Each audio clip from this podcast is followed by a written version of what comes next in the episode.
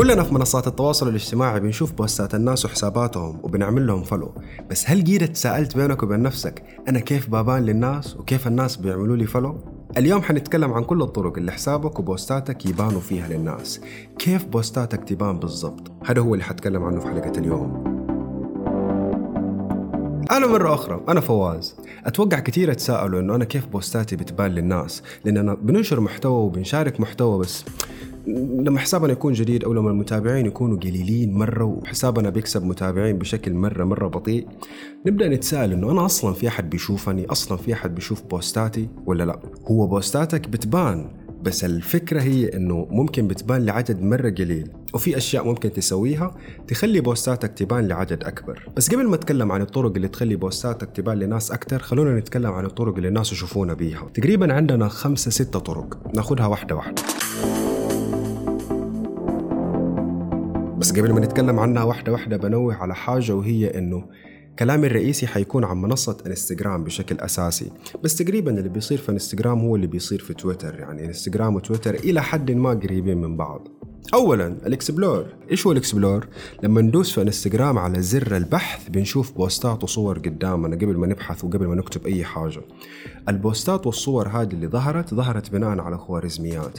ظهرت بناء على الأشياء أو الحسابات اللي بنتابعها مؤخرا أو ظهرت بناء على الناس اللي نحن بنتابعهم وش بيتابعوا.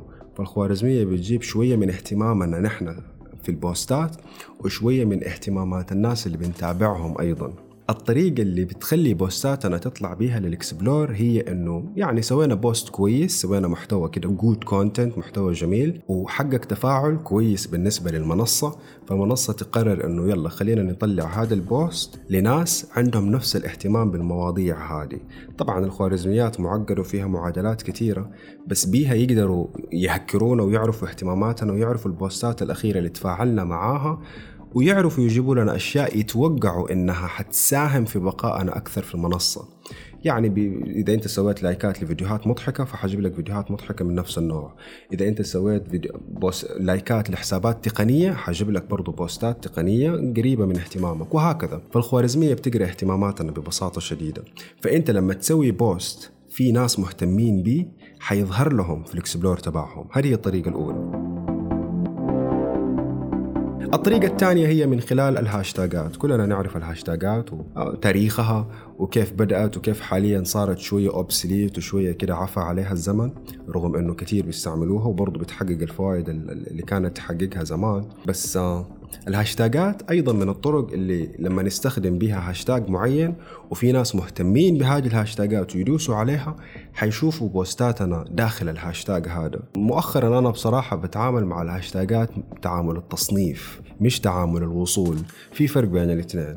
الطريقة الأساسية البسيطة هي التصنيف إنك كده لما تبى تكتب مواضيع لما تب... لما تبى تركز على موضوع معين وتكتب فيه مثلا أنت عندك ستة سبعة عشر مواضيع بتتكلم عنها. تقدر إنك تعمل الهاشتاج إيش معنى؟ الهاشتاج اللي هو بالعربي اسمه الوسم. الوسم زي التصنيف. إنه أنا مثلا لما مثلا لما أتكلم عن أفلام لها علاقة بريادة الأعمال فأسوي هاشتاج مثلا اسمه أفلام ريادة أعمال. فأكتب تحته عن 10 20 فيلم بحيث أي حد يضغط عليه خلاص يلقى كل الأفلام هناك بحيث أكون بسولف مع أحد وأقول له آه أنت مرة مهتم شكلك تتفرج أفلام ريادة أعمال أو مرة تحب الأفلام الرياضية أو مرة تحب الأفلام الأكشن اللي فيها فكرة.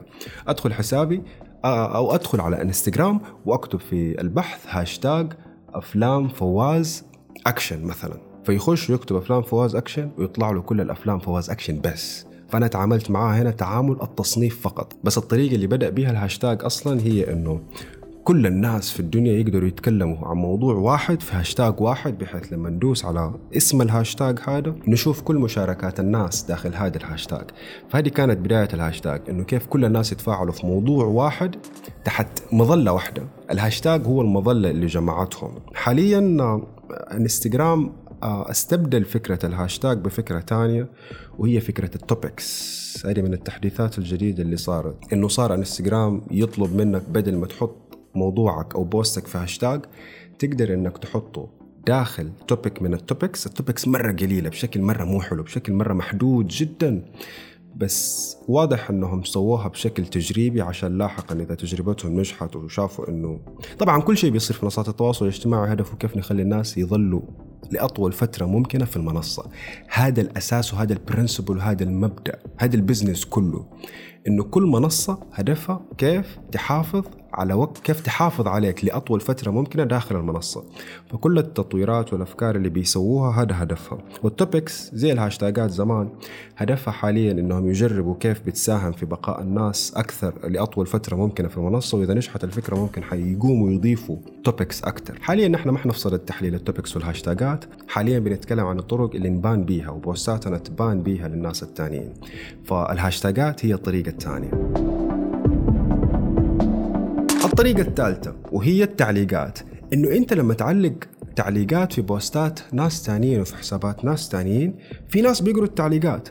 وفي ناس ما بيقروا التعليقات. زي الهاشتاجات في ناس يدوسوا على الهاشتاجات ويدخلوا في ناس ما يدوسوا عليها ويدخلوا. أنا بصراحة من الناس اللي ما ما أهتم بالهاشتاجات كثير زمان في بداياتها كنت أهتم بيها بس لما شفت الدنيا مرة فوضى وإنه الهاشتاج صار بيتم استخدامه فقط لإنه كثير ناس بيدخلوه بس مو لإنه الموضوع اللي الشخص بيكتبه تحت الهاشتاج هو موضوع متعلق بالهاشتاج لا صاروا بيستخدموه بس كطريقة زي يوتيوب حاليا. شفتوا كيف لما الناس يعملوا ال thumbnails ومن برا الفيديو كده في صورة مكتوب عليها عنوان مرة يسيل اللعاب. ولما تخش تكتشف إن العنوان وظيفته كلها كان بس يباني أدخل تحس أتنصب عليك عرفت؟ فالهاشتاج حسسني بالإحساس ده كثير إلين فقدت اهتمامي به من بداياته أصلا. بنفس الطريقة التعليقات في حسابات ما تهتم بيها إنك تقرأ التعليقات وفي post ات ما تهتم فيها إنك تقرأ التعليقات وفي post ات لا controversial كده جدلية مرة رهيبة. تبى تشوف رأي الناس عنها. مثلا قبل يومين أنا شفت post على حساب ثمانية آه بيتكلموا فيه عن خرافة الكسل. ال post كان مرة حلو. أنا أحب ال post ات اللي بتتكلم عن مواضيع مسلمة بس صاحب الفكرة يعيد فتح ملف الموضوع بطريقة جديدة وب perspective جديد علينا كلنا. فوقات ما بيكون مرة مرة مهتم إنه يدينا إثراء جديد أو إضاءة جديدة لنفس الموضوع قد ما يهتم إنه بس حتى هو يكون زي ال thumbnail وزي الهاشتاجات. بيتكلم عن موضوع مرة مهم بطريقة جدلية فقط لإثارة الجدل مو لأنه بيثرينا في الموضوع. عموما ال post تبع ثمانية كان عنوانه خرافة الكسل آه، كانت كاتبة أمريكية. بتتكلم عن إنه الكسل إنه الكسل حاجة صحية وإنه المفروض ما نلوم نفسنا ومن هذا الكلام. اتحمست اقرا التعليقات. أنا بداية ال post ما عجبني كثير عجبني شيء واحد بنيه الفكرة. عجبني إنه الموضوع صحيح إنه مسلم صحيح كلنا آه، ما نحب الكسل. بس فكرة إنك تتكلم عن الكسل إنه شيء كويس هذا شيء جديد ما قد سمعته قبل كده. فتحس بعرف كمل كمل. بسمع بسمع فكرتك للآخر أفكر فيها.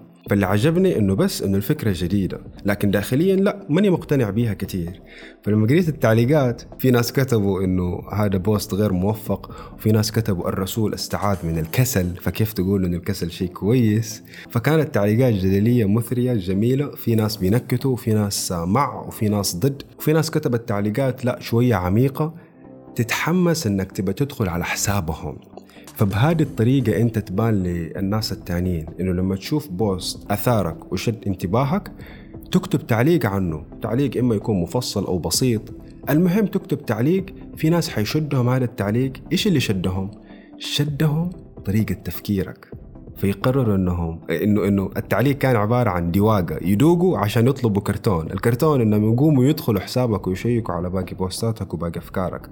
طبعا نكتشف إنه مو كل الناس اللي تعليقاتهم كويسة برضو بينشروا بوستات كويسة فوقات حسابهم يكون خاص أصلا. بس مرة أخرى الحلقة هذه بتكلم فيها عن كل الطرق اللي نحن نبان فيها للناس. فالتعليقات هي الطريقة الثالثة اللي نبان فيها للناس. رابعا الطريقة الرابعة اللي نبان فيها للناس هي إننا نطلع لهم في النوتيفيكيشنز تبعهم.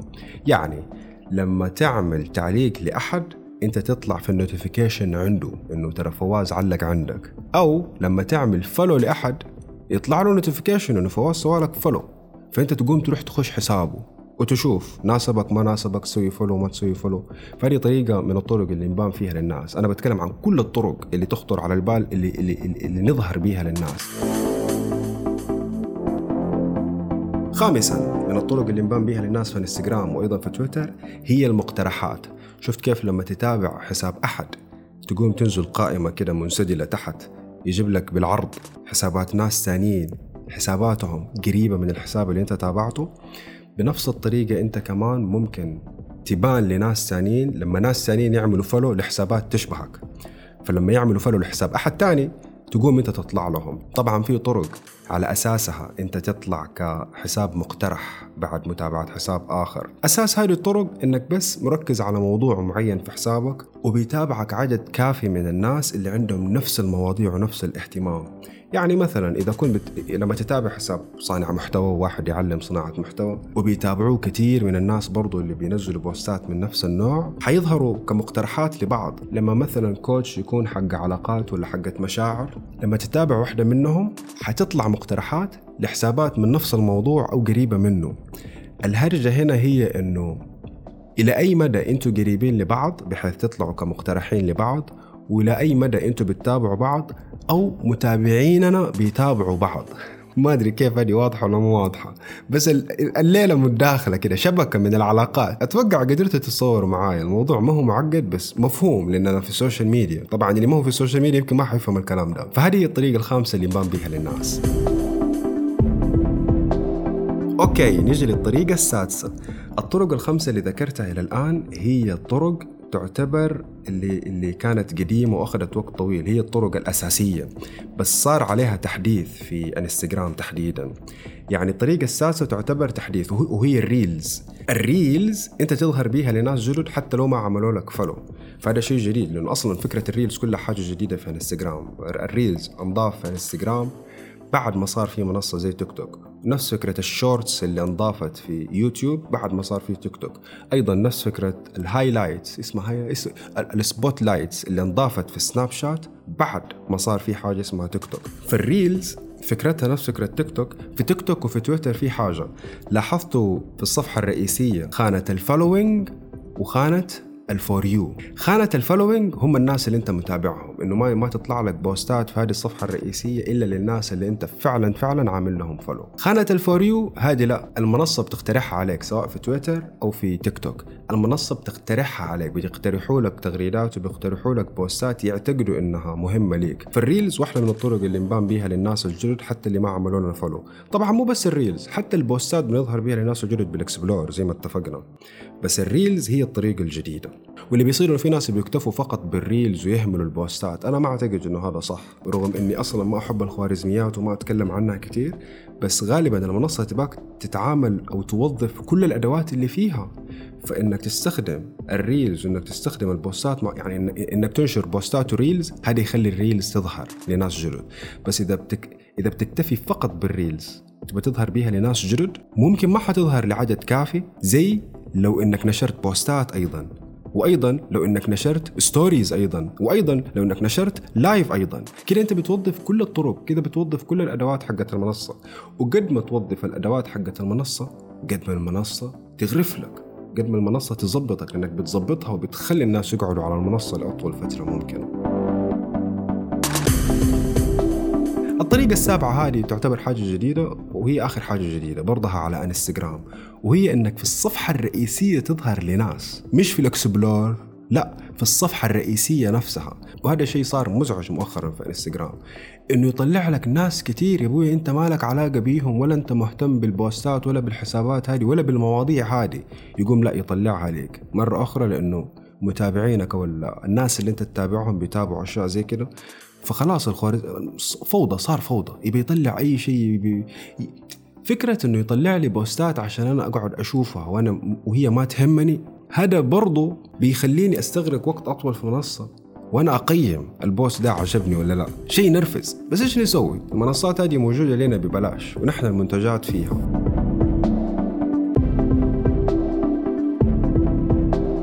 وهذه هي السبع طرق اللي حساباتنا وبوستاتنا تبان بيها للناس قبل ما يعملون لنا follow نرجع للحلقة ونرجع للأشياء اللي نحتاج نراعيها عشان نمو حسابنا.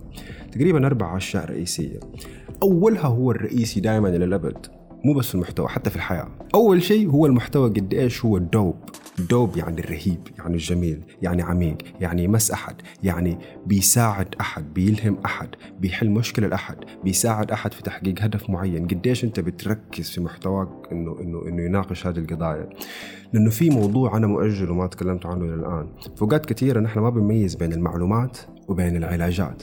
نعتقد إنه مجرد إنك تقدم post إنك تقدم معلومات في بوستات هذا كافي. لا في فرق بين إنك تقدم معلومات عامة وبين إنك تناقش قضايا خاصة تهم ناس تهم فئة. إنه في كثير محتوى رهيب في ال social media بس ما يعنيني. ما يعنيني. أنا أنا بسوي بوستات كثيره رهيبة بس ما بتعني ناس كثير بس تعني ناس تانيين. زي البودكاست ده. البودكاست ده والحلقة دي ما بتعني ناس كثير صح حلوة بس ما بتعني ناس كثير بس في ناس تانيين يهتموا بيها. نحن بشكل عام لما نسوي بوستات ونشارك مواضيع بنناقش فيها معلومات ما بنناقش سيناريوهات ما بنناقش مشاكل حقيقية. لما تناقش مشاكل حقيقية محتواك يصير relatable أقدر أتصل بيه أقدر أشوف نفسي فيه أقدر أحس بقلبي أحس قلبي يدق إنه wow wow هذا بيتكلم عني الموضوع ده مهم بخش حسابه. نحن ما بنسوي بوستات تخلي واحد يقول أنا بخش حسابه. بنسوي بوستات فيها معلومات يمكن كل الناس بيقولوها. ففي فرق بين المحتوى المعرفي اللي هو عبارة عن معلومات وبين المحتوى اللي يناقش قضايا. قد ما تخلي محتواك يناقش قضايا حييجوا ناس مهتمين بهذه القضايا. فهذا الموضوع الأول اللي نحتاج نركز عليه في نمو حسابنا وفي عملنا في حسابنا وفي نشرنا لبوستاتنا الموضوع الثاني ال engagement إننا نسوي شوية نوزع لايكات للبوستات اللي تعجبنا نحط التعليقات لأنه الآن عرفنا موضوع اللايكات والتعليقات بتخلينا نظهر في notifications الناس الثانيين. بس التعليقات بتخلينا نظهر لناس عامة أكثر لأنه ال notification بيظهر فقط لصاحب الحساب اللي أنا تفاعلت معاه. بس التعليق يظهر لكل الناس اللي قريوا التعليق تحت ال post. فإنك تحط تعليقات للمواضيع اللي عجبتك وللمواضيع اللي عندك إضافات فيها للمواضيع اللي عندك استفسارات فيها هذا شيء كويس. بس بشكل عام اللي يخلي الناس يعجبوا بتعليق وبعدين يخشوا حسابك هو إنه تعليقك كان في إضافة ليهم وبرضه تعليقك كانه كانه post بتنشره في حسابك. بيناقش موضوع موضوع بتتكلم فيه بآراء حلوة بمعلومات حلوة بكلام حلو بيعبر عنك ويعرف بيك. الطريقة الثالثة هي ال outreach، ال outreach ببساطة إنك تتواصل مع الناس تتواصل مع الناس على الخاص. تتواصل مع الحسابات اللي عجبتك على الخاص. تشكرهم تسلم عليهم. من جد من جد أنا نظرتي لل social media ولصناعة المحتوى اختلفت تماما لما صرت أتصور ال social media هي الحياة برا. كل الأشياء اللي بنسويها برا هي نفس الأشياء اللي نحتاج نسويها في ال social media. زي ما بنتعرف على ناس برا ال social media نقدر نتعرف على ناس داخل ال social media. زي ما بنطلع مع الناس coffee برا ال social media نقدر نطلع مع الناس coffee داخل ال social media. الكوفيهات هي بوستاتنا. إن نخش حسابات بعض ونقعد فيها نروق نشرب كوباية شاي ونقرأ ال posts ونسولف ونضحك وأعلق وأتفق وأختلف ونتضارب ونضحك ونسوي كل شيء نقدر نسويه. هذه حياة. صحيح ما هي حياة حقيقية هي إنها حياة افتراضية بس فيها تواصل. التواصل هو الهدف في النهاية. رابع طريقة هي ال outreach بس معناها أعم أكثر وهي إنك تبني علاقات تبني علاقات ال outreach ممكن تتواصل مع ناس وتشكرهم وتسولف معاهم إنه لقاء عابر كده كأنك مسافر سايح وقابلت أحد وسولفت معاه سالفة حلوة. وممكن ما حتشوف وجهه بعد كده ولا يشوف وجهك بعد كده. بس الطريقة الرابعة في بناء العلاقات لا هي إنك داخل بنية إنك تبى تبني علاقة مع الطرف ده. إنه كاتب أنت تحبه آه coach أنت تحبه أستاذ أنت تحبه رياضي تحبه whatever ايا كان الشخص تقدر تبني معاه علاقة بأنك من جد أنت already حابه فتكلموا عن الأشياء اللي حبيتها من أعماله تسأله تستفسر معاه. أنا عندي واحدة من صديقاتي زمان كانت تتواصل مع محمد شحرور الكاتب المعروف. فكان يناديها يا بنتي من كثر ما تواصلوا كثير كانت تنبسط لما يناديها يا بنتي. فمحمد شحرور كانت على تواصل معاه direct عن طريق الايميل فبهذه الطريقة قدرت إنها تبني علاقة معاه واتوقع خبرتني عن كذا كاتب تاني بتحاول إنها تبني علاقة معاهم لأنها من جد حابة أعمالهم. فهذه الأربع طرق. المحتوى قديش هو رهيب لأن المحتوى الرهيب يجيب ناس. ال engagement ببساطة اللي هو توزع likeات توزع تعليقات. مش توزع اللي هو كده بتوزع بس لأنك بتوزع لا أنت بتسوي يعني بتتفاعل مع أشياء فعلا أثارتك وخلتك تتفاعل. الطريقة الثالثة هي ال outreach التواصل على الخاص السلام. يعني أنا مثلا من الأشياء اللي بتفرق معاي لما أحد يراسلني على الخاص ويقول لي مثلا ال post تبع الإنجليزي ده ترى مرة مرة حبيته ومره أشكرك واستمر لا يوقف. ولما يكررها أستمر إنه كل شهرين يطلع لي ويطل علي ويقول لي أستمر. هذه مرة حلوة. فوقات يتواصلوا معايا ناس ما بيسووا لايكات على ال posts. بس في الخاص يبان إنهم ترى بيشوفوا كل شيء وهذا فوقات يفجع. هذا اللي خلاني أتساءل إنه الناس اللي ما بيسووا لايكات؟ وهذا اللي قلت إني حسوي عنه حلقة لاحقا. فهذا هو ال outreach رابعا بناء العلاقات زي ما بنبنيها في الحياة الواقعية. أنا بصراحة بجتهد كثير في موضوع بناء العلاقات لأنه أنا سيء في هذا الموضوع وعندي مشاكل كثيرة في العلاقات. وعندي قناعات كثيرة مؤخرا بديت أشتغل عليها لما بديت أشتغل في ال social media. قبل ال social media ما كان عندي اهتمام كبير بالعلاقات بس بعد ال social media لا شوية شوية بديت أفهم من الدنيا أبسط من الطريقة اللي أنا كنت بتصورها. يعني عندي كده شوية إحباطات من ناحية العلاقات وعندي مخاوف من الارتباطات من الأحكام علي لأنه عندي اهتمامات كانت تتسبب إن الناس يهاجموني بطريقة سيئة وهذا خلاني أخاف إني أكون عفوي بزيادة. بس اكتشفت إن الحياة مو كده. إنه دائما حيظل في هجوم دائما حيكون في هجوم دائما حيكون في عدم تفهم ودائما حنقدر نواصل في حياتنا ونكون متعاطفين أكثر ونكون متفهمين أكثر ونكون عارفين نرد بشكل أفضل بدل ما إننا نقرر ننسحب وننزوي وننطوي زي ما أنا سويت.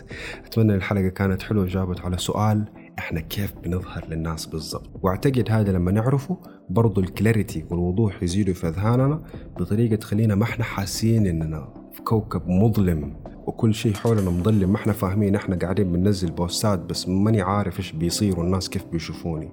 لما تعرف الناس كيف بيشوفوك ممكن هذا يحفزك تستمر وتعطي أكثر